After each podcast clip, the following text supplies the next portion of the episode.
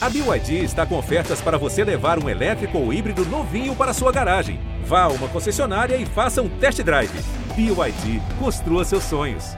Quando você olha para a estante e vê esse título, como é que você enxerga ele, maestro? Eu falo sempre, digo sempre, que foi a cereja na torta da minha carreira profissional, né? O último remanescente da época de ouro do Flamengo, quer dizer, representando todos aqueles meus colegas da década de 80, e tá ali junto com aqueles meus irmãos mais novos. Conquistar um título é o grande objetivo de um time de futebol. O porte de ouro, de recompensa, no fim de uma trajetória épica. Um título marca a história de um grupo de jogadores, técnicos e até mesmo narradores. Eu me lembro quando narrei o Flamengo campeão brasileiro de 92. O primeiro jogo estava na cobertura do Grande Prêmio de Mônaco de Fórmula 1. Nós tínhamos Ayrton Senna vivendo o seu auge. Fiquei sabendo do resultado da vitória do Flamengo por 3 a 0 com o comandante da antiga Varig dizendo: "Olha, final do Brasileiro, o Flamengo venceu por 3 a 0 no Maracanã". No domingo seguinte, lá fui pro Maraca, num dia realmente que teve uma mistura de emoções. Primeiro, a dor da queda do gradil, daquela parte do alambrado lado do anel superior com as pessoas despencando. E depois para voltar para o seu prumo normal e conseguir levar a emoção do jogo para as pessoas. O jogo foi marcante, terminou empatado por 2 a 2 mas uma outra grande atuação de Júnior. E certamente aquela comemoração dos braços girando, a comemoração helicóptero, foi o mais marcante daquela decisão. Essas conquistas não são todas iguais. Possuem significados diferentes, únicos. Cada uma delas tem uma história rica e fantástica. E é isso que a gente veio contar, registrar e relembrar. Seja bem-vindo ao É Campeão, um podcast GE produzido pela Match, trazendo as fascinantes histórias de jogadores e outros personagens de grandes títulos do futebol brasileiro. Nos próximos dois episódios, vamos conhecer mais sobre o Flamengo, campeão brasileiro de 1992. Um time de garotos e operários comandados por um técnico íntimo da Gávea. Você aqui tem uma pessoa que já esteve aqui, né, que foi já campeão, que conhece essa garotada é, mais do que ninguém, né, que é exatamente o, o Carlinhos, e um craque no fim da carreira. A galera do Mengão quer o gol, bateu Júnior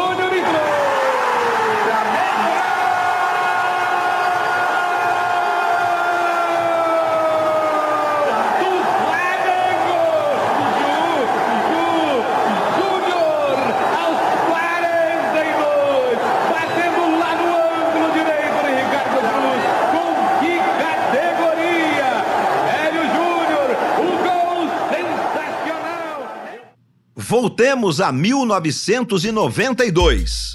O Rio era uma cidade repleta de beleza e caos, à espera do que seria a maior conferência mundial sobre o clima, em junho, criativamente chamada de Rio 92.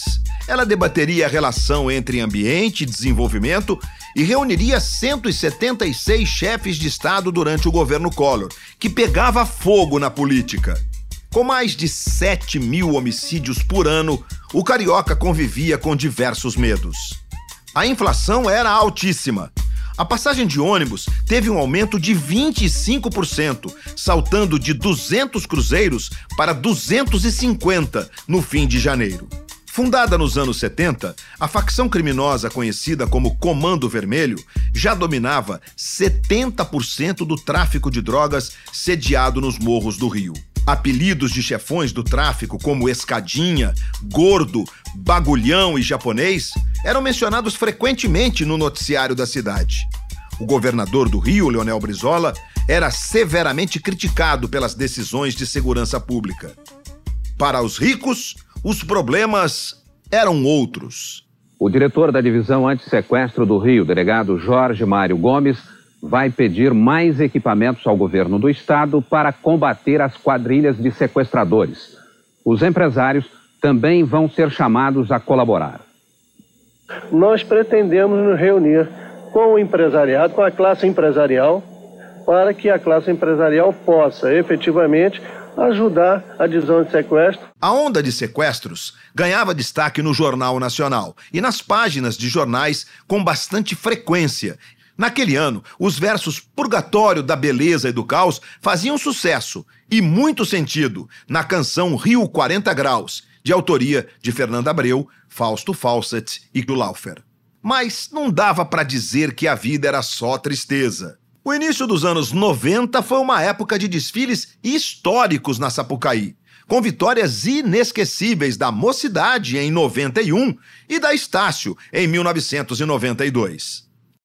E embora o Brasil tivesse sido eliminado na Copa do Mundo Itália 90 de forma melancólica, na pior campanha do formato, o futebol tinha enorme contribuição para a festa. O torcedor carioca chegava a 1992 com motivos para sonhar. O Fluminense Diésio, então vice-campeão do Rio, tinha sido também terceiro lugar no Brasileirão anterior.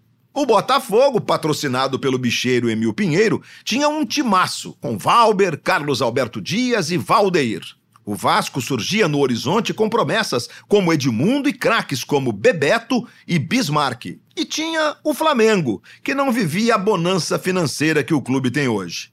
O goleiro Gilmar lembra a situação. E a gente tinha muitos problemas, tinha folha de pagamento, salário atrasado, sabe? A gente vivia uma época muito difícil no Flamengo. Mas também a gente sabia que a única solução era a gente tentar ganhar e reverter isso aí, né? Paulo Nunes se lembra bem daqueles tempos difíceis. Sempre, de 90 a 94, três meses de salário atrasado, sempre ou mais. De todos os títulos nacionais que o Flamengo conquistou, o Campeonato Brasileiro de 1992 fica numa posição ingrata. Precedido pela era Zico e conquistado muito antes dos feitos dos craques Adriano e Petkovic em 2009, o título de 92 parece um feliz acidente de percurso. O brasileiro de 92 é o último grito de vitória de um Flamengo atormentado por crises e sem dinheiro. Um elenco que conquistou aos trancos e barrancos e algumas trocas de técnicos a segunda edição da Copa do Brasil, em 1990, e o estadual de 91, sempre comandado por Júnior. Paulo Nunes. Eu, particularmente, respeito muito o Júnior. E, e naquela época, mais ainda. Então, a gente, tudo que o Maestro pedia pra gente, e, e, falava, a gente executava, cara, porque era um cara que. que eu vou falar por mim, né? Eu não vou falar pelos outros, mas eu sei que os outros também. Mas eu olhava o maestro como um pai, assim, como uma pessoa que cuidava da gente. Já o goleiro Gilmar prefere destacar o outro aspecto que diferenciava o maestro. Por que, que ele conseguia fazer coisas assim, diferente dos outros? Porque ele não tinha medo de errar. Ele via um jogador se movimentando um espaço, ele arriscava. E se desse errado, foda-se, também não estava preocupado, ele não ia se abalar com isso. Ele não ia de deixar de tentar a segunda vez por ter errado a primeira, entende? Ele ia tentar de novo e tentar de novo. Então, ele fazia isso, ele via o Nélio, o Paulo Nunes, alguém deslocava, ele arriscava, jogava. Ele era o, o, o cara que criava sem medo de errar. Ele fazia o que ele via e estava sempre protegido aí para os meninos. Toda essa sequência de títulos só foi possível com a vontade de retornar ao Flamengo do Maestro Júnior depois de suas temporadas na Itália. Um craque da geração Zico, Leandro e Adílio que voltou ao clube após o Flamengo amargar dois anos sem títulos de expressão. O Zico tinha me dado de presente um cassete com todos os gols dele, com uma dedicatória dizendo: se não fosse os teus passes, essa fita não, não seria produzida e me mandou essa fita. E eu estava sempre vendo em casa, comecei a ver, e o Rodrigo já tinha cinco anos. E eu não sei nem como ele conseguia operar tudo aquele a fita, tirava, ligava o computador. E uma vez, né, já em junho de, de 89, eu já estava com o meu contrato encerrando com o Pescara, e eu cheguei em casa de um treino, e ele estava vendo um jogo do Flamengo, aí me pergunta, aí pai, quando é que eu vou te ver jogar no Maracanã? Aí eu olhei para minha mulher e falei assim: ó, você escutou, né? Eu acho que tá na hora de voltar. As realidades eram bem diferentes. Um choque, né, Luiz? Um choque, né? Um choque porque é, através dessas estruturas que os clubes, né, por exemplo, mesmo o Pescara sendo um clube é, pequeno, né, que tinha subido para a primeira divisão no campeonato de 87, 88, ele tinha uma estrutura, né? Tinha a possibilidade de manutenção na primeira divisão, tanto que a gente conseguiu isso nesse primeiro ano, né? E teve uma outra coisa que era também dentro do campo, entendeu? A gente jogava mais cadenciado, a gente jogava. Porque a gente diz, ah, o futebol brasileiro era lento. Não era lento, ele era mais cadenciado. Por quê? Pela qualidade técnica. Né? E brasileiro gosta de ficar com a bola. O europeu ele dá dois toques na bola. E até nesse sentido eu tive que regredir um pouco. Regredir no sentido de, de não ficar exigindo muito, entendeu? Porque eu jogava em dois toques. Primeiro pela idade, eu não, não corria tanto como essa garotada. Mas jogava em dois toques para acelerar o jogo. A administração júnior funcionou e o clube conquistou o Campeonato Carioca de 1991, derrotando o Fluminense na final por 4 a 2. Júnior tinha cumprido a promessa de ser campeão no Maracanã. Sob os olhares do filho Rodrigo, então já podia pendurar as chuteiras. Mas a parceria com Carlinhos adiou o adeus. Aliás, você teve uma parcela, digamos, entre aspas, de culpa pelo, pelo fato do Carlinhos ter assumido o time naquela altura, não teve? É porque a gente tinha uma grande parte do elenco dos garotos que tinham ganho a Copa São Paulo de Juniores. Né? E o Carlinhos tinha sido treinador de todos eles, né? conhecia eles como a palma da mão dele, sabia defeitos e virtudes de todos eles. E naturalmente isso ajudou muito, né? Porque com esse conhecimento, ele pôde trazer para o time né, algumas coisas que quem viesse de fora dificilmente ia conseguir identificar. E acho que ele foi um dos responsáveis. Não somente por isso, Luiz, mas também como o prolongamento da minha carreira, né? Porque a gente ia sempre ao La Mama, era um, um, uma pizzaria tradicional ali na Gávea, né? Na, na Praça Nossa Senhora Auxiliadora pós-jogos. Enquanto os dirigentes iam para plataforma, que era onde eles se reuniam, nós íamos para o Lamama, que era uma coisa mais é, informal, mas éramos só nós, né? Mais íntimo, íntimo também. Íntimo né? mesmo, era, era um ambiente intimista, né? Com alguns amigos que naturalmente iam. E eu me lembro que da primeira vez ele falou assim: o que, é que você vai fazer? Ele estava para o contrato dele terminar também. O que, é que você vai fazer? Eu falei: ó, o que você fizer, eu faço. Isso foi no Campeonato Carioca de 91, a gente comemorando. Tem o João Bosco, cantor, e Vinícius França, que são testemunhas, né? Estávamos nós quatro conversando, tomando um chopp. Ele falou: o que, é que você vai fazer? Eu falei: o que você fizer, eu faço. Ele falou: ah, então vamos, vamos renovar, né? Vamos jogar. Assim. Assim mesmo? Assim mesmo. Vamos jogar esse brasileiro aí, Vamos jogar o brasileiro. Em janeiro, começava o brasileiro e o clube tentava manter a base vencedora do estadual. Na estreia contra o Bahia, que terminou empatado em 1 a 1 na Fonte Nova, o volante Idemar não viajou, por entraves na renovação de contrato. Depois, o Flamengo embalou uma ótima série invicta. Vitórias contra Guarani e Palmeiras fora de casa. Empate em 2 a 2 com o favorito Botafogo de Valdeir, Valber e Carlos Alberto Dias. E um 3 a 2 no Maracanã sobre o São Paulo de Telê. O volante transformado em lateral, Charles Guerreiro, conta como foi começar forte. Mas naquele jogo, aquele jogo importante lá que a gente estava tava atrás, né, que foi no Maracanã, aquele empate, né? Aquele empate fantástico, aquele eu, e naquele lance eu estava atrás do Júnior, onde ele pegou aquela bola, aquele arremate de fora da área. O importante ali, todo mundo falava quem estava para ser campeão mesmo, que era o Bambambam, Bam Bam, era era o Botafogo. Só que aí aquele jogo que foi 2 a 2 no Maracanã, né, com aquele gol do, do Júnior, onde ele saiu, ele saiu pulando, parece o, um garoto, né, comemorando. Eu acho que ali foi muito importante para a gente, né, para mim, para a gente pegar aquele gás maior, né. O Botafogo era o time que realmente estava na, na crista da onda. Inclusive, nesse jogo, o Júnior fez um gol único em sua carreira. O gol no Palmeiras, você se lembra bem? Lembro, porque tal, talvez não, certamente eu nunca acertei um chute tão forte de tão longe como foi, né? Que quando o Djalma cobra o corner, né? A bola é rebatida e ela sobra quase na intermediária, né? E eu acertei um chute que eu não, nunca tinha acertado e nunca acertei depois um chute com tamanha potência, né? De tão longe, porque normalmente eu nunca tive chute forte, né? Era muito mais de precisão. Mas eu acho que tudo ajudou. O campo, a velocidade que a bola veio ao meu encontro, né? E a forma como eu consegui pegar, que é a chamada peito do pé. É quando você pega na veia. E a bola pegou na veia, ainda mais com um goleiro de dois metros pois e é. pouco, que era o Palmieri. Né? Quando ele pulou, ela já tinha batido lá na rede. Nessa sequência, já ficava claro o esquema de jogo ideal que deveria perdurar por todo o brasileiro. Em uma época em que todos os clubes jogavam num 4-4-2, com dois volantes de contenção, dois meias e uma dupla de ataque, o Flamengo vinha a campo com um raríssimo 4-3-3. Aí entra exatamente o Carlinhos, né? Pelo conhecimento que ele tinha dos jogadores, né? Porque é, a gente começa exatamente com essa mudança do Charles Guerreiro, né? Quando o Charles vai para lateral direito com a entrada do Idemar, que era um jogador menos combativo, mas era um jogador que tinha qualidade na saída de bola. Tanto que o primeiro meio-campo ele fica com, com o Idemar, comigo e com o Marquinhos, né? Aí o Zinho depois volta a ocupar esse lugar do Marquinhos. Aí termina com o Idemar, eu e o Zinho. Aí ele começa a usar é, jogadores rápidos pelas laterais, que começou com Paulo Nunes, né? e o Nélio na esquerda, e também com o Marcelinho, que foi testado, o próprio é, Djalma, mas é, depois o Paulo Nunes na, na, direita, que depois teve a chegada do Júlio César Imperador. Esses jogadores tinham praticamente as mesmas características, né?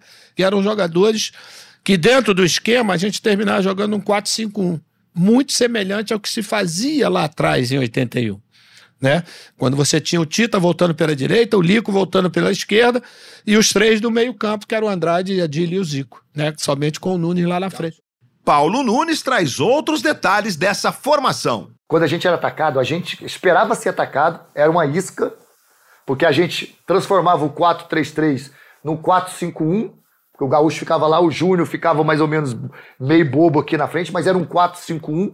Sempre foi, a gente sempre se defendeu, sempre, no 4-5-1. Atacava no 4-3-3.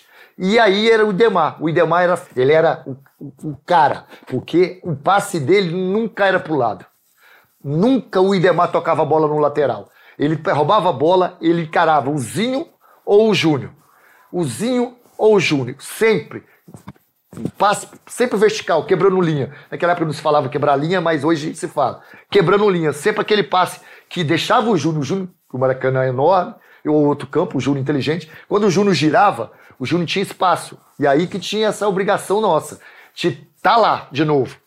Entendeu? Por isso que eu falo para você que era um, um, um plano tático muito bem elaborado, porque a gente sabia fazer ele como ninguém, só que dependia do, da parte física demais. Nosso time dependia muito da parte física da entrega. Entrega a gente sempre entregava. Mas quando a parte física não estava junto, era, era complicado. Porque aí sim o gaúcho não conseguia sustentar muito lá na frente, né? Porque o gaúcho era forte, mas o gaúcho não tinha essa questão de, de fazer pivô. O gaúcho era só um toquinho para ele sair, porque se ele fosse segurar, ele cansava. A perna dele desgastava, então ele não podia fazer isso. Depois de cinco rodadas e a vitória por 3 a 2 sobre o São Paulo de Telê, diante de 35 mil pessoas, o Flamengo era segundo lugar na tabela, com o mesmo número de pontos do líder, o Vasco de Edmundo. Só que aí deu ruim. A partir de uma derrota no Maracanã para o Cruzeiro por 2 a 1 numa noite de segunda-feira, o Flamengo perdeu uma invencibilidade de 18 jogos que vinha desde o estadual de 1991. Era a última rodada antes do carnaval, quando haveria folga. Era esperado que os jogadores cariocas caíssem na folia. No Botafogo, chegou a haver uma rebelião, liderada por Renato Gaúcho, contra a concentração imposta pelo técnico Gil. Questionado pela imprensa, Renato não fugiu da dividida. O atacante defendeu o direito de os jogadores caírem na folia para ele, não havia por que o presidente Emil Pinheiro querer mexer na programação de carnaval, que já estava combinada. E assim, o Ponta encerrou a questão. Ia ter carnaval alvinegro, sim. No Flamengo, tudo foi mais tranquilo. Júnior, como sempre, desfilou na Mangueira e em outras duas escolas. Fala um pouquinho pra gente disso tudo, por favor. Nós chegamos a, a, um consenso juntamente com o Carlinhos, a comissão técnica e os preparadores. Né? Se criou um plantão na Gávea. Né? A galera que, que por exemplo, fosse é, para a avenida, né, treinaria de manhã. Né?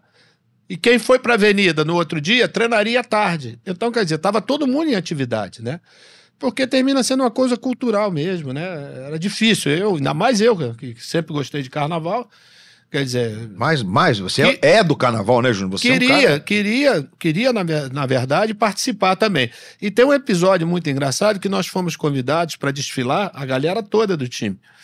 E vamos, vamos, vamos, vamos todo mundo. E o nosso supervisor, que era o Jairo dos Santos, que é a figura mais importante dessa história, porque estamos todos nós na concentração, né, antes da escola entrar.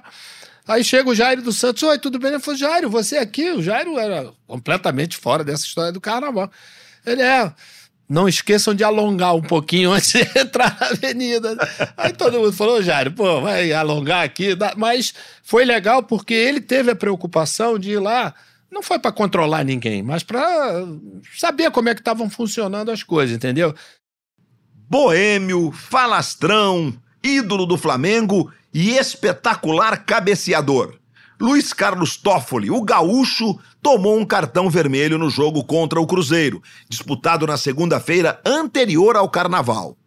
O time viajou para Vila Belmiro sem seu centroavante titular. E na primeira das duas únicas partidas em que Júnior não atuou em toda a campanha, o time de Carlinhos perdeu por 2 a 0 no sábado das campeãs, ambos marcados por Paulinho McLaren. Fiquei sabendo aqui na nossa conversa pré-programa que você nunca jogou na vida, é verdade? Não tive esse, esse privilégio, essa honra de jogar na vida. Ia jogar esse jogo, aí terminei no vestiário tendo uma febre assim do nada. Né? E o doutor Taranto, quando, quando foi medir, eu tava com 39,5 de febre. Tava com febrão mesmo. Mas eu queria tomar um antitérmico e, e, jogar, né? Porque era importante o jogo pra gente, né? Aí falou: não, não dá, porque essa febre já tá se arrastando por mais de duas horas aqui é melhor você nem, nem pro banco eu fui, eu fiquei vendo o jogo na, na, na, escadaria que tinha, né?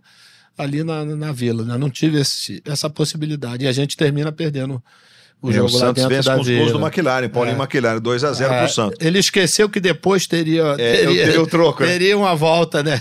É, o Paulinho teve, viveu uma temporada mágica até aquela temporada, né, Júnior? Depois daquela partida, o zagueiro Gotardo cobrou duramente os colegas de time. No jornal O Globo da segunda, dia 9 de março, foi publicada uma declaração dura do zagueiro Gotardo, que disse, aspas, Claro que o Gaúcho e o Júnior fizeram falta, pois por melhor que sejam, os que entraram não têm o mesmo entrosamento. Mas ficou claro que precisamos nos resguardar mais na vida particular. Fecha aspas. Bom, depois daquela sequência, maestro, especialmente depois do jogo na Vila Belmiro, o Wilson Gotardo disse que a rapaziada precisa ter mais atenção à vida profissional. Como é que caiu esse recado, digamos, do, do zagueiro Gotardo, que era titular do time? Ele caiu bem, né? Porque o Gotardo era um dos líderes do time, né? O Gotardo é aquele cara extremamente profissional, né? E o episódio do carnaval deixou ele meio chateado, né? Porque você tinha um grupo, né? Que era o, o grupo dos gaúchos boys, né? Que você tinha... é, que o gaúcho era o ídolo desses garotos, né? Cara boa pinta, né? Que se dava bem na noite, né? Fazia gol de tudo quanto é jeito, quer dizer, ele virou meio que uma referência é, para essa rapaziada. Então você tinha Fabinho, Júnior Baiano, Rogério, é, Marquinhos, Marcelinho, tanto que as comem... Paulo Nunes, tanto que as comemorações dos gols, você vê que eles estão sempre juntos fazendo aquelas dancinhas, aquelas coisas. Não tem ninguém da velha guarda ali, né? Não tem, o Gotardo não tá, eu não tô. Então, por quê? Porque eles tinham uma outra cabeça e faziam parte desse grupo, que eram os Gaúchos Boys. O recado do Gotardo não foi diretamente para ninguém. Foi para o grupo, né, que precisava se cuidar mais, né, que era para poder, de repente, a gente ter uma, uma reviravolta do que estava acontecendo no momento. Foi um recado muito bem dado que foi apoiado exatamente pelo Carlinhos, né? Isso foi no o recado foi dado, não me lembro se foi após jogo não. Eu acho que foi na primeira reunião que se teve na Gávea, né? Quando exatamente já tinha perdido esse jogo. Gaúcho, com 16 dias sem disputar uma partida oficial e com um carnaval no meio, era absolutamente preocupante. Não só na avenida, mas nos bailes e noitadas em que era visto sempre na companhia de Renato Gaúcho. Paulo Nunes lembra dessa característica do companheiro de equipe. que a gente mais gostava de ficar com o Gaúcho, cara. O Gaúcho era o Gabigol hoje, no Flamengo de 92, com a humildade do Gaúcho. Fazia tamanho sucesso que foi convidado para uma ponta na novela Perigosas Peruas, em que contracenou com o hoje deputado federal Alexandre Frota. Seu sonho, depois de pendurar as chuteiras, era ser ator. A nona rodada caiu no sábado, 14 de março, dia em que o Brasil começou a velar o corpo da irmã Dulce, em Salvador. No jornal o Globo, podia-se ler que um juiz de menores proibia a entrada de adolescentes num tal de baile funk, mas também se empolgar com a previsão de que, em um ano e meio, a linha vermelha estaria funcionando. Aquela semana estava especialmente conturbada. Na quarta anterior, o Flamengo tinha empatado em 1 a 1 com o Atlético Mineiro no Mineirão, mas não escapou de um vexame. Aos 35 minutos do segundo tempo, o reserva Djalminha se enfureceu ao ser cobrado depois de um passe ruim e deu um tapa no pescoço de Widemar. Os dois trocaram empurrões até que Júnior interveio e exigiu compostura. Tido como craque daquela geração de ouro surgida na Gávea, Djalminha foi multado em 20% do salário e afastado do elenco. Ao Globo, Júnior afirmou que talvez fosse bom ele procurar outros clubes para jogar. Nessa fase eh, difícil, o que acontece? Aqueles com personalidade mais ativa, né? Queriam uma, uma chance para poder entrar no time titular, né? Para poder jogar. E, naturalmente, não era assim que a coisa funcionava. Você ia ganhar teu lugar por méritos, como, por exemplo, o Ildemar ganhou, né? Como o Charles também ganhou, né? Jogando como lateral direito. E alguns desses garotos queriam, até pela qualidade, né? Queriam ter mais oportunidade, né? Aí tem mais a, o Idemar e o, e o Djalma foi muito mais coisa de jogo, né? De você fazer uma cobertura, de você voltar para ajudar, porque no esquema que se jogava, quem tivesse jogando no ataque era quase que obrigado a voltar para ajudar. O único que não tinha muito essa função era o centroavante, fosse o Gaúcho, fosse o Toto. Naquele sábado carioca, o Flamengo enfrentaria, já com o Gaúcho de volta ao time, um adversário não tão típico o Bragantino, vice-campeão brasileiro de 1991, diante do São Paulo. Naquela tarde, no Maracanã, havia todos os motivos para o medo. O Flamengo jamais havia vencido o Braga. Primeiro que o Bragantino era comandado pelo Mauro Silva, né? E o Mauro era, era na verdade, a grande estrela Timaço, desse, né? desse, time, desse time do Bragantino. Vice-campeão brasileiro. E a gente estava numa fase que a gente não conseguia. O entrosamento pare, parecia que tinha, tinha dissolvido naquele momento. Porque são fases né, que o time passa, né? Contra o Bragantino, Carlinhos, que estava sem Nélio, acabou escalando Paulo César Cruvinel com a camisa 10. Originalmente ele era centroavante. A escalação não convencia ninguém dos 11.700 pagantes no Maracanã. Em campo, o Flamengo não achava o caminho do gol do Bragantino. E aos 28 do segundo tempo. Mas aos 28 não teve jeito. Olha aí, o Ney meteu a cabeça no canto. Bragantino 1, Flamengo 0. De novo o gol do Braga. Fora de forma, Gaúcho ainda perdeu um pênalti, encaixado pelo goleiro Marcelo. Gaúcho vai para a cobrança naquele estilo que Cláudio Adão lançou e que derrubou Sócrates na Copa de 86. Aí já viu. Marcelo defende e garante o 11 jogo do Bragantino sem derrota contra os grandes times do Rio. Bragantino 1, Flamengo 0, placar final. Naquele dia, o Flamengo saía do G8, o grupo dos que se classificariam para a segunda fase. Em décimo na tabela, instalava-se a crise na Gávea. Cruvinel nunca mais voltaria a ser titular. As próximas rodadas tinham Náutico no Recife, um jogo que terminou em 0 a 0 e um clássico desastroso contra o Vasco de Bebeto, que liderava o Brasileirão. No Maracanã, 100 mil pessoas para ver Flamengo e Vasco. Luiz Carlos Vinck passa por Júnior. Bismarck dá de calcanhar e William lança rápido para Edmundo. O garoto revelação entra pela defesa do Flamengo e solta a bomba. E Balbal Gilmar. Vasco 1, Flamengo 0. Aos 40 do primeiro tempo, Bismarck lançado é derrubado na entrada da área. A barreira do Flamengo se adianta, Bebeto chuta a bola em Júnior e engana o goleiro Gilmar. Vasco 2, Flamengo 0. Décimo gol de Bebeto no campeonato. Segundo tempo, Charles marca bobeira na defesa do Flamengo. Olha só, Bebeto rouba a bola, avança e não perdoa. Vasco 3, Flamengo 0. Décimo primeiro gol de Bebeto, artilheiro absoluto do campeonato. Vai ser difícil tirar o prêmio Charles Miller dele. Escanteio para o Vasco. Bebeto manda de cabeça. Gilmar defende a primeira vez, mas não consegue segurar o chute de Flávio. Vasco 4, Flamengo 0. Bom, Júnior, o jogo contra o Vasco é, é um jogo que o, o Flamengo está sem o Nélio e que você até considerava o empate um resultado positivo àquela altura, pelos desfalques e pela situação do campeonato. Relembra esse momento em que acabou uh, rolando uma vitória do Vasco consistente, né, contundente por 4 a 2 É, e não foi pior porque o Luiz Antônio fez dois gols né, exatamente nesse jogo, né? Porque primeiro o time do Vasco era um timaço, era um time que estava na ponta dos cascos, né? E, e, naturalmente você tem que saber reconhecer, né? Às vezes o torcedor, né, ele não, não gosta muito quando você diz que teu adversário ou teu rival, ele tá no momento melhor, que ele é superior. Mas essa, é, essa era a realidade. E a gente tinha consciência disso, que o momento do Vasco era o momento melhor. Mas nem por causa disso a gente iria abrir mão de, da tentativa, né? Só que termina o jogo sendo muito favorável para o Vasco. E só não ficou pior exatamente porque o Luiz Antônio ele entra e termina fazendo dois gols, o jogo fica 4 a 2 Aos 42, Charles avança pela direita, passa para Luiz Antônio. Ele deixa o zagueiro Torres no chão e chuta forte para marcar. Vasco 4 a 1. E logo em seguida, Marcelinho recebe na esquerda, penetra, dá um drible em Luiz Carlos Vinck e cruza no rebote do goleiro Regis. Luiz Antônio marca outra vez. Vasco 4, Flamengo 2, mas já era tarde. Essa derrota deprimiu a magnética. Seis jogos sem vencer no brasileiro. Uma pressão absurda para a saída do zagueiro Rogério do time. O Idemar também era criticado.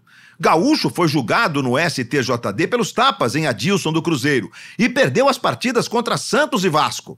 Sem o centroavante, Carlinhos perdia a única forma de jogar que dava certo em seu time posicional e teve que trocar o pneu com o carro andando e sendo ultrapassado. A gente tinha uma, uma, uma proposta de jogo é, que é, desgastava demais a maioria dos jogadores.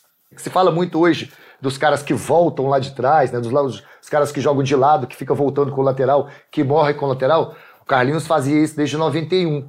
A nossa equipe conseguia algumas vezes fazer esse plano tático e muitas vezes não conseguia. Porque você jogava duas, três, quatro jogos, você tinha que recuperar dois, cara. E isso afetava a equipe, porque tinha um plano de jogo. Gritos de cobranças durante os treinos obrigaram o fechamento da Gávea para os torcedores a lua de mel tinha definitivamente acabado.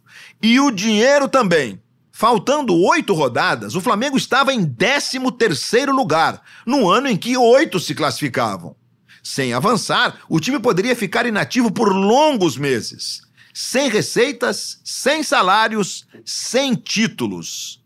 Maestro Júnior explica essa situação. Tem um episódio que eu acho que, que foi determinante Primeiro foi uma reunião que, que nós tivemos juntamente com o Paulo Dantas, né? Que era o nosso, nosso vice de futebol, juntamente com o Vinícius França, que era o diretor de futebol, que era para fazer meio que um apanhado do que tinha acontecido, né?